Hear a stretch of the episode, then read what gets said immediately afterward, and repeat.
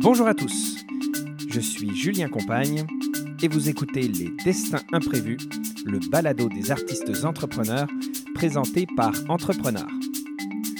Pour ce deuxième numéro hors série, nous allons nous intéresser à la diffusion de la musique enregistrée, qui était le sujet de la deuxième table ronde organisée par Entrepreneur le 9 mars 2020 au Café Bistrot L'Enchanteur.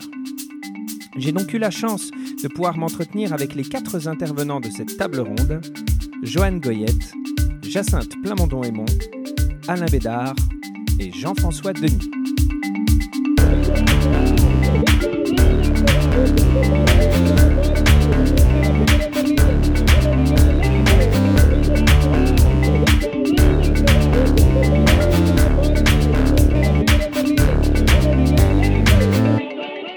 À tous, euh, bienvenue, merci d'être avec nous pour euh, ce deuxième numéro hors série des Destins Imprévus qui va couvrir les événements euh, de cette table ronde. On a fait une première table ronde en février dernier qui était sur la diffusion de la musique de concert. Le sujet qui va nous occuper aujourd'hui et le sujet de cette table ronde, c'est la diffusion de la musique enregistrée.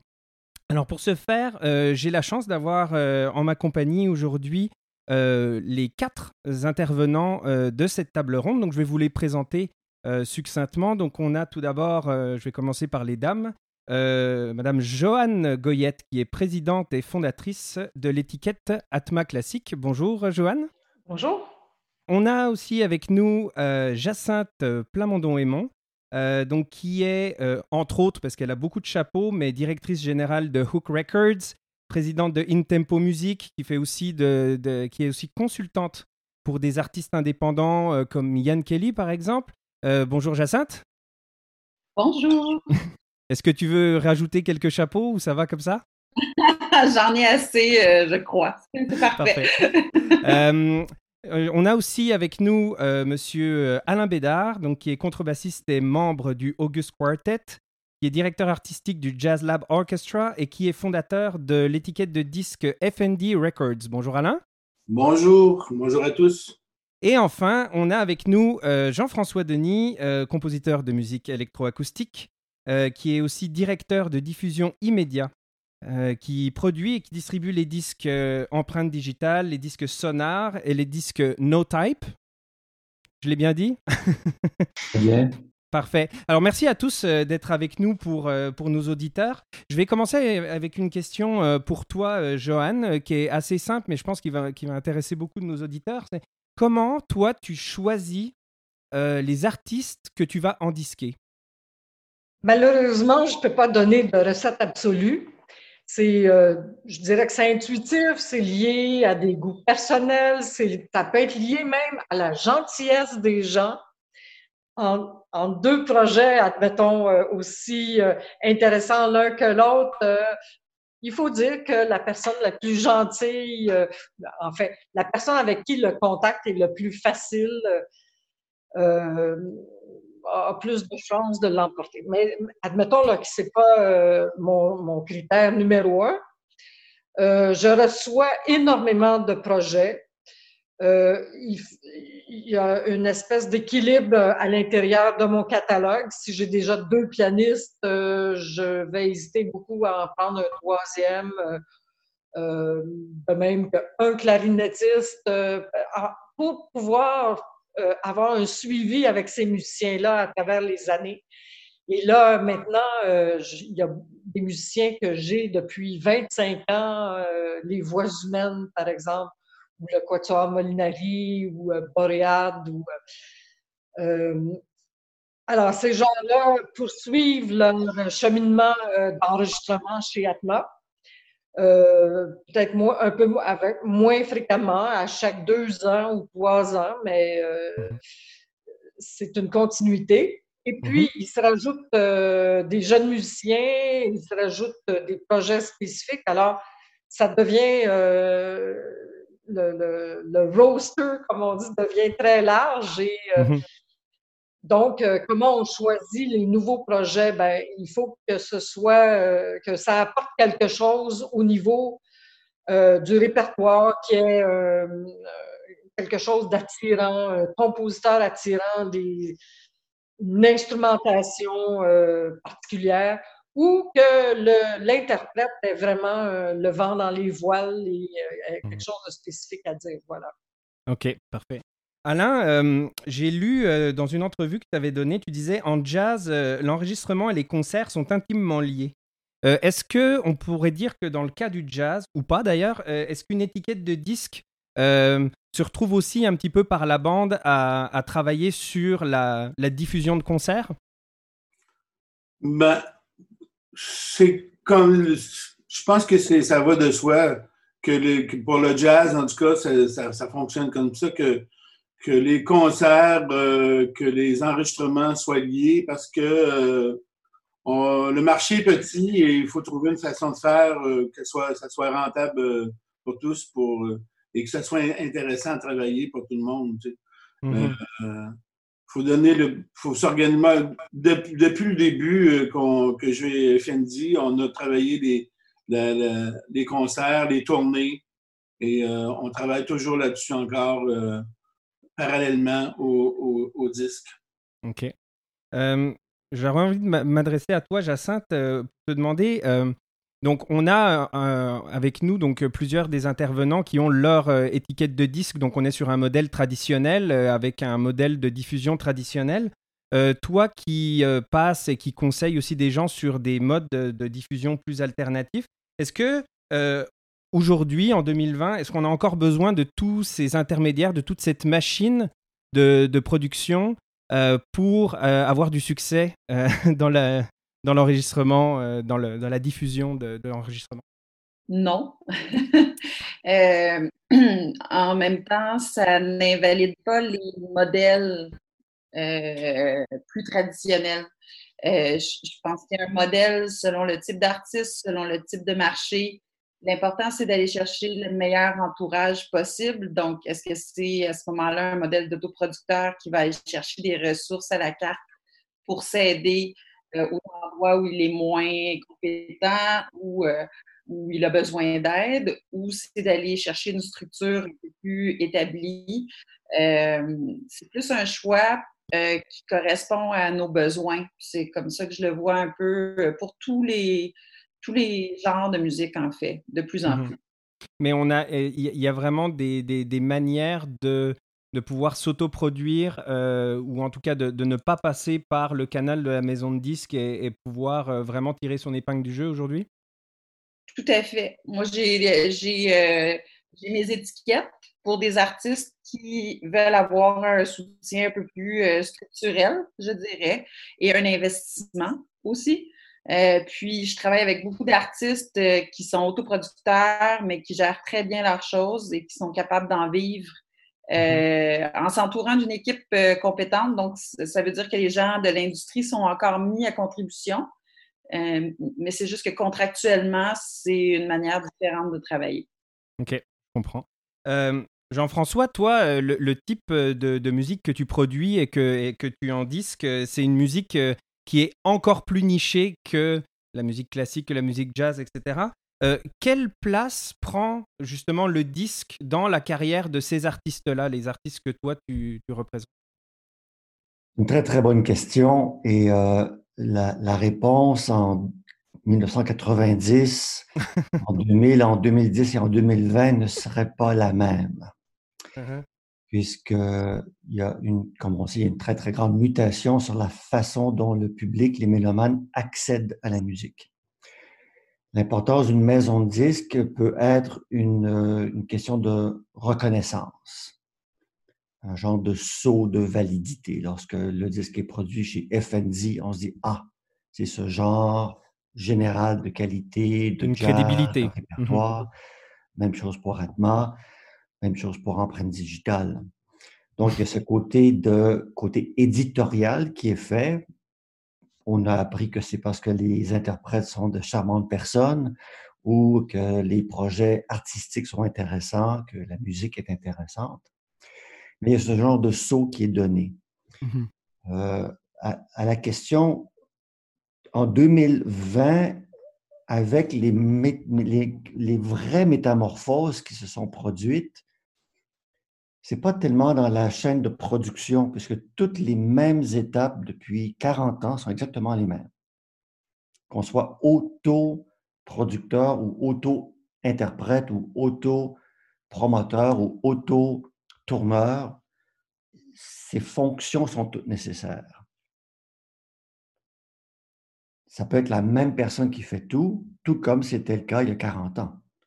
Après ça, c'est une question d'habileté ou d'intérêt, de disponibilité et surtout de budget.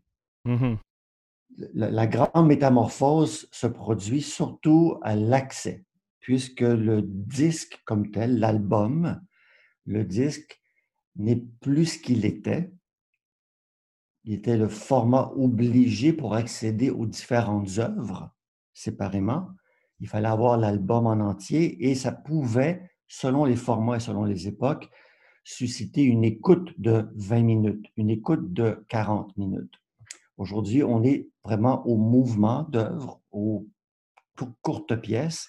C'est vraiment une accessibilité euh, de très, très, très, euh, très spécifique.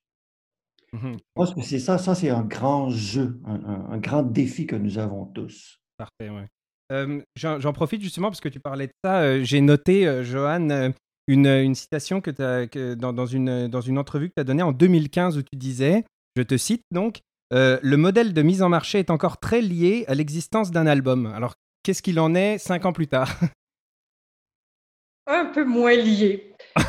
c'est quand même assez curieux de voir, par exemple, dans l'ensemble des, résultats euh, des revenus de diffusion sur les plateformes numériques, il y a encore 20% des revenus qui sont liés aux achats d'albums complets. Euh, au téléchargement d'albums. Mm-hmm. Euh, évidemment, en nombre, c'est beaucoup moins, ça représente moins d'unités. Euh, le streaming, ça se compte aux millions de clics, évidemment, mais c'est encore significatif. Je ne parle pas d'albums physiques, là, où ça devient de plus en plus difficile à produire et à vendre, mais les albums numériques sont encore recherché. Euh, aussi, en haute définition, par exemple, sur mon site personnel, où il y a d'autres sites, sur le site de Discatma, il y a, euh, les gens téléchargent euh, les formats en haute définition. Mhm. FLAC 96, des choses comme ça. Donc, ça existe encore. Mhm. Parfait. justement, bon, c'est une question que je pourrais vous poser à tous, mais je vais la poser à Alain. Est-ce que le disque euh, aujourd'hui, euh, par rapport à ce que ça a déjà été dans le passé, est-ce que on doit le voir aujourd'hui plus comme une carte de visite finalement, justement pour pouvoir vendre des concerts? Ou est-ce que c'est encore quelque chose qui peut vraiment euh, exister en soi et, se suffire? Bah, Ça a toujours été une carte de visite. Pour moi, depuis que FND existe, ça a été une carte de visite. Mais en même temps, on a toujours euh, ben, par exemple, euh, l'été dernier, euh, l'année dernière, j'ai organisé quatre tournées avec le Jazz Lab Orchestra et on a vendu plus de disques que le distributeur en show. les disques sont toujours. pour nous, en tout cas, pour moi, je pense que le disque est intéressant.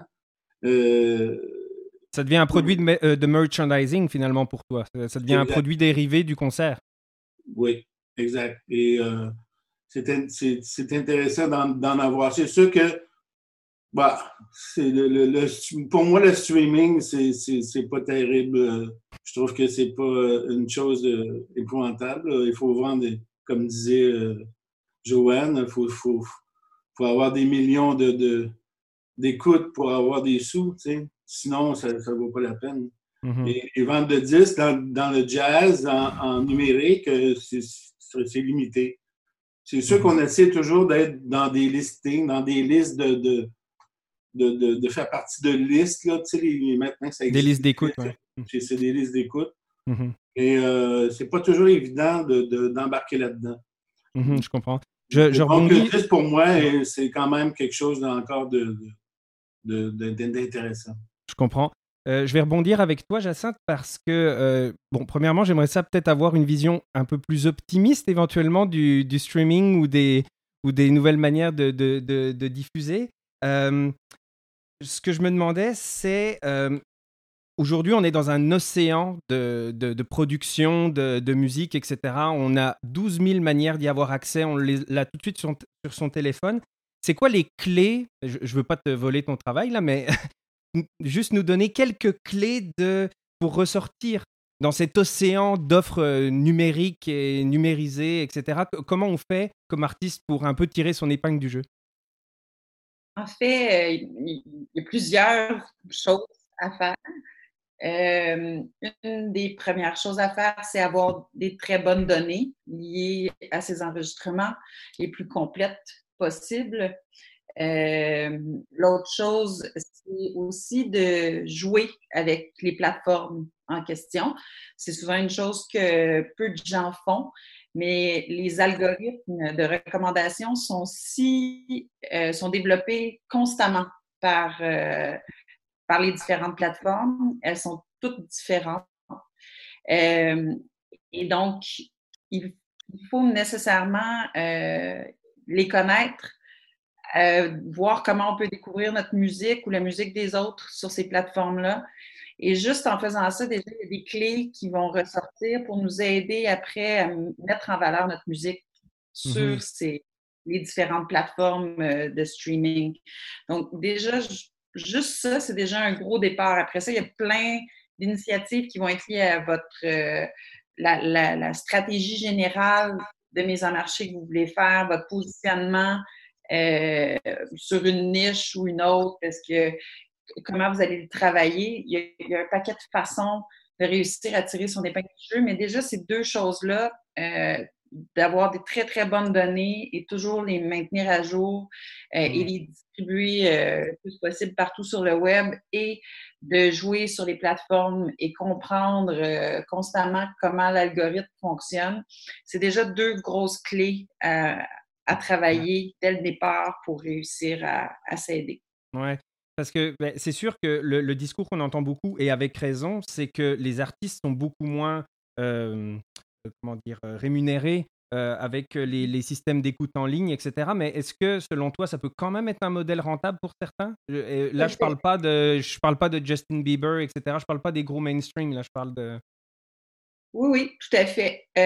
moi, je vous dirais que ça dépend de, encore une fois, ça dépend du modèle d'affaires de chacun. Mmh. Il y a des genres musicaux présentement qui tirent leur épingle du jeu et dont le revenu vient grandement des plateformes.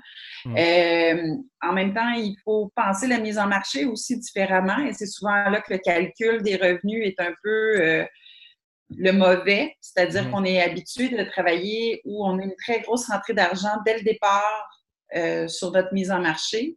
En mm-hmm. streaming, on doit le penser de façon plus longue. Donc, il faut voir l'intérêt d'avoir un fan plus longtemps qui va nous écouter souvent et c'est mhm. à cet endroit-là qu'on va récupérer au fil du temps le maximum d'argent. Donc, il faut le voir sur une stratégie long terme plutôt qu'une stratégie court terme, qui était le cas en physique, alors qu'on avait une stratégie court terme pour vendre très rapidement, pour s'assurer un placement en magasin. OK. Euh, Jean-François, je t'ai vu faire un signe tout à l'heure. Est-ce que tu veux rebondir euh, rapidement? Oui, avec plaisir. Euh, il faut faire attention au vocabulaire qu'on utilise lorsqu'on dit artiste, que les artistes sont moins bien payés avec Spotify qu'auparavant. Je pense qu'il y a un leurre qui s'installe ici, puisque c'est pas dans les radios, par exemple, jusqu'à tout récemment, les interprètes ne touchaient absolument rien. Mmh Alors qu'avec euh, les systèmes à la Spotify, maintenant, les artistes, interprètes, touchent quelque chose. Donc, c'est vraiment un changement de paradigme. Et le vocabulaire est important ici de, bien le dire. Les auteurs, les créateurs étaient les seuls, jusqu'à récemment, payés par les radios traditionnelles, alors que la notion de droit voisin est très récente au pays et que là, les interprètes commencent à toucher. Alors qu'avec Spotify, c'est un peu le contraire, puisque si on fait le parallèle entre Spotify et la radio, je pense que c'est une erreur, même si les deux sont des modes d'accès à la musique. Spotify est beaucoup plus euh, proche d'une bibliothèque mmh.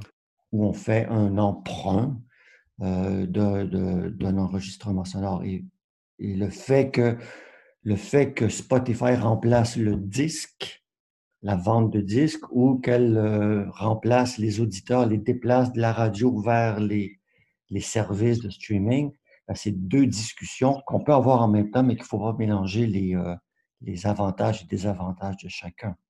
Je voulais aussi revenir sur le fait que euh, le, streaming n'est pas, est pas intéressant au niveau financier, au niveau économique. Ça, je pense que pour les, surtout pour les auteurs-compositeurs, c'est certainement très vrai. Cependant, pour le rayonnement, si on dit que ça prend des millions de clics pour avoir de l'argent, mais moi, j'entends, waouh, ça prend des millions d'écoutes. Ben, ça veut dire qu'il y a un million de personnes qui ont voulu écouter une pièce. Et je trouve ça euh, absolument fantastique. Mmh Peu payant, mais fantastique. Oui, puis on a, une traçabilité justement sur ce que les gens écoutent, parce qu'on peut acheter un disque et puis euh, il reste dans le placard euh, pendant, pendant 20 ans. Mais j'avais plein d'autres questions super palpitantes à vous poser. malheureusement, on arrive déjà un petit peu à la fin, alors je, vais, conclure rapidement par un, petit tour de table très très rapide. Euh, mais euh, je vais vous demander à chacun en quelques mots ou en quelques phrases comment vous voyez le futur de l'enregistrement dans 5 ou 10 ans? Une petite prédiction comme ça. Euh, on va commencer avec toi, Joanne. De produire des enregistrements, c'est un peu comme les concerts, ça fait partie de leur évolution et de leurs activités essentielles. Alors, je pense que comment la musique sera consommée, c'est une autre question, mais les, artistes ont besoin d'enregistrer. Jacinthe? Euh, je suis assez d'accord avec Joanne. En fait, l'enregistrement sonore va continuer euh, d'exister. Euh, je dirais que l'avenir pour moi et là où il faut surtout se concentrer, c'est commencer à penser à toutes les technologies qui s'en viennent. Donc, les haut-parleurs intelligents vont devenir énorme comme, euh, comme façon de, consommer. Et euh, il y a beaucoup de défis, particulièrement pour euh, un, public ou, des artistes dans un, un, endroit comme le, Québec, par exemple, où là, on a plein de défis qui s'en viennent, mais il faut les voir avec optimisme. Et je pense qu'on va, on va réussir à tirer notre épingle du jeu. Alain? Les, les musiciens, les, les, compositeurs ont tous envie de composer, de, créer, euh, ça, ça n'arrêtera jamais. Il va toujours avoir de la musique. Hein.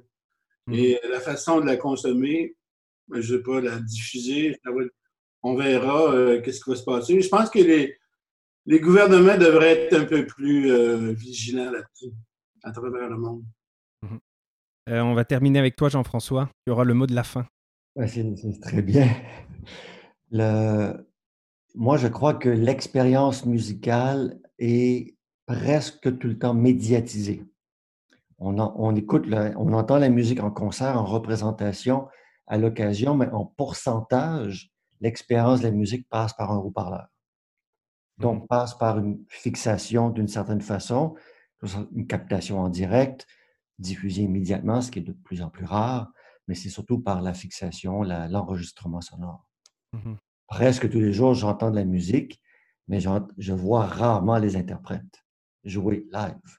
Mmh. Donc, l'enregistrement sonore est une invention extraordinaire, mmh absolument nécessaire et, permet justement l'expérience musicale, euh, un genre de démocratisation euh, mmh fondamentale de l'accès à la musique.